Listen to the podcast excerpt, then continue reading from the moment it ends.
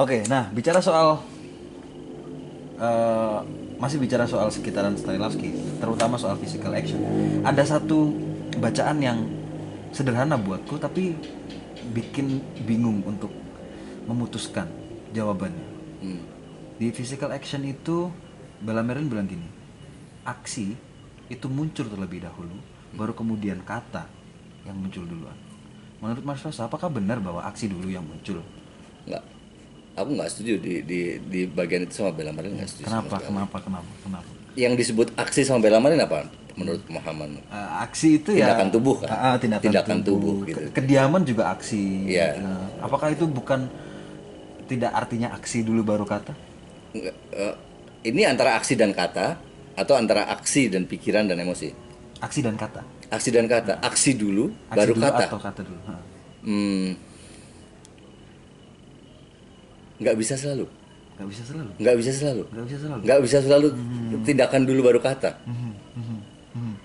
kenapa mas Tergantung pada eh, hidupnya seseorang. oke A- ada orang yang hidup itu katanya lebih duluan tersusun. Eh, yang itu menjadi bioritmiknya dia. Bioritmiknya ada di audio. Ada manusia yang bioritmiknya eh, cenderung ke tubuh.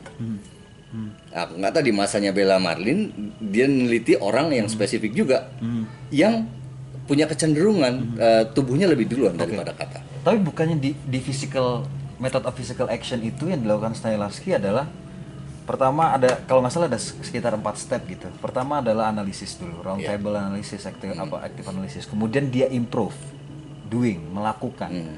setelah melakukan kemudian dicek apakah tindakannya tadi benar atau tidak Hmm. apakah ada muncul-muncul hal-hal yang uh, bagus atau tidak dan Hmm. apakah hal yang bagus itu bisa dipakai atau tidak atau apakah itu benar punya atau kata dan itu diulang terus Hmm. Method of physical action kan jadi kayak seolah-olah aksi dulu mas, baru Iya. kemudian kata-katanya muncul. Iya, kalau di dalam step pelatihan mungkin ya, aku bisa bilang ya. Di step pelatihan, tapi di dalam hidup enggak. Oke. Iya, step pelatihan gitu. Eh, misalnya ke- ketika latihannya teman-teman untuk membangun karakter, aku juga selalu menyarankan kaki, kaki dulu. Temukan karena di kaki ada pondasi gitu. Eh, temuan di tubuh atas itu bisa hancur ketika beat di kaki itu nggak seimbang dengan yang terjadi di atas. Maka proses latihannya adalah tubuh dulu, membiasakan ketubuhannya. Iya, tubuh dulu, baru kemudian ke kata ke dialog. Tapi itu step latihan. Kita tidak sedang bicara orang hidup. Eh, orang hidup adalah soal bagaimana bioritmiknya tersusun, terjadi bioritmiknya. Ada ada eh, manusia-manusia atau bah- bahkan budaya, budaya dari dari kultur tertentu ya, kultur tertentu yang eh, bioritmiknya disusun memang tubuh tubuh lebih duluan. Ada yang tersusun memang kata lebih duluan. Nggak bisa sama. Oke, karena aku pikir aku sempat berpikir gini, "Ah, pasti aksi duluan dong, karena bahkan misalnya ketika apa akhirnya pertanyaannya kayak duluan mana telur dan ayam gitu. Misalnya aku menyuruh Mas Rosa untuk coba duduk di sana gitu. Eh, seolah-olah kataku yang dulu muncul duluan kemudian Mas Rosa melakukan aksi.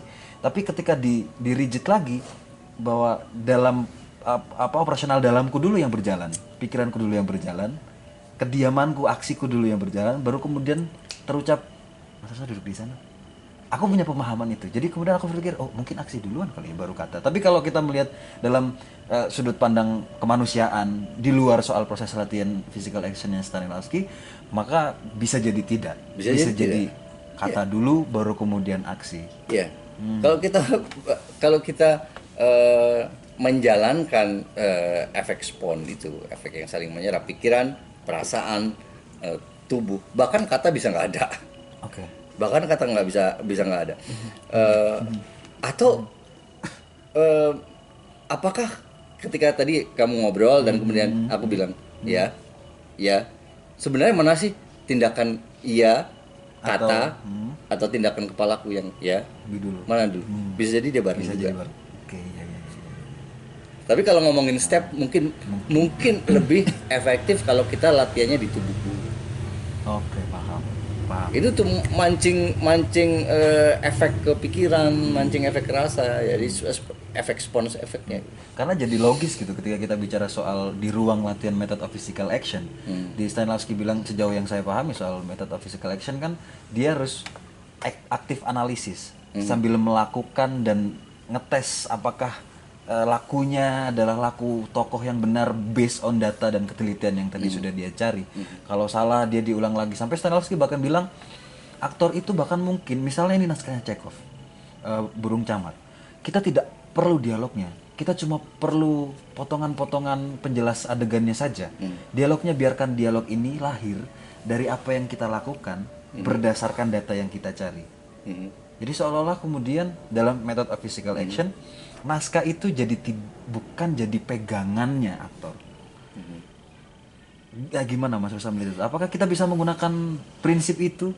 Bisa, Eh, bisa. Mhm. Karena ini yang terjadi kan manusia dulu ya. Oke. Misalnya hari ini, hari ini kita ngobrol ini. Mhm. Kata dulu atau fisik dulu? Kata dulu. Fisik Eh dulu. fisik dulu. Fisik, Fisik dulu. Fisik dulu.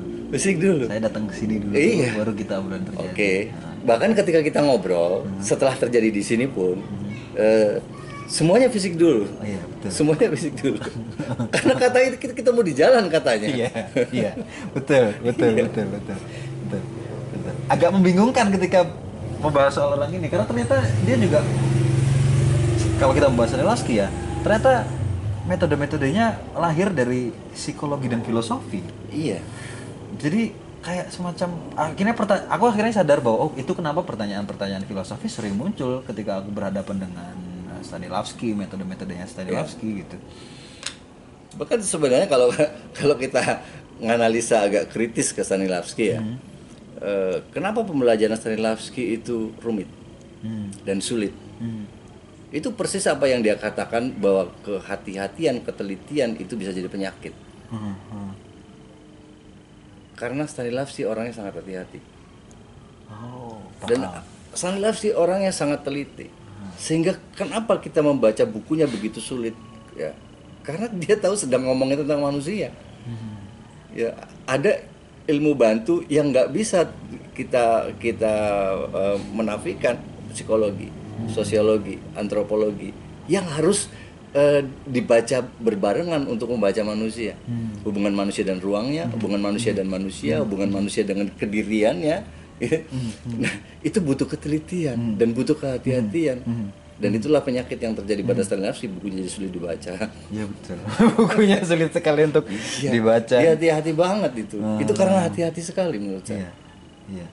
Iya, oke.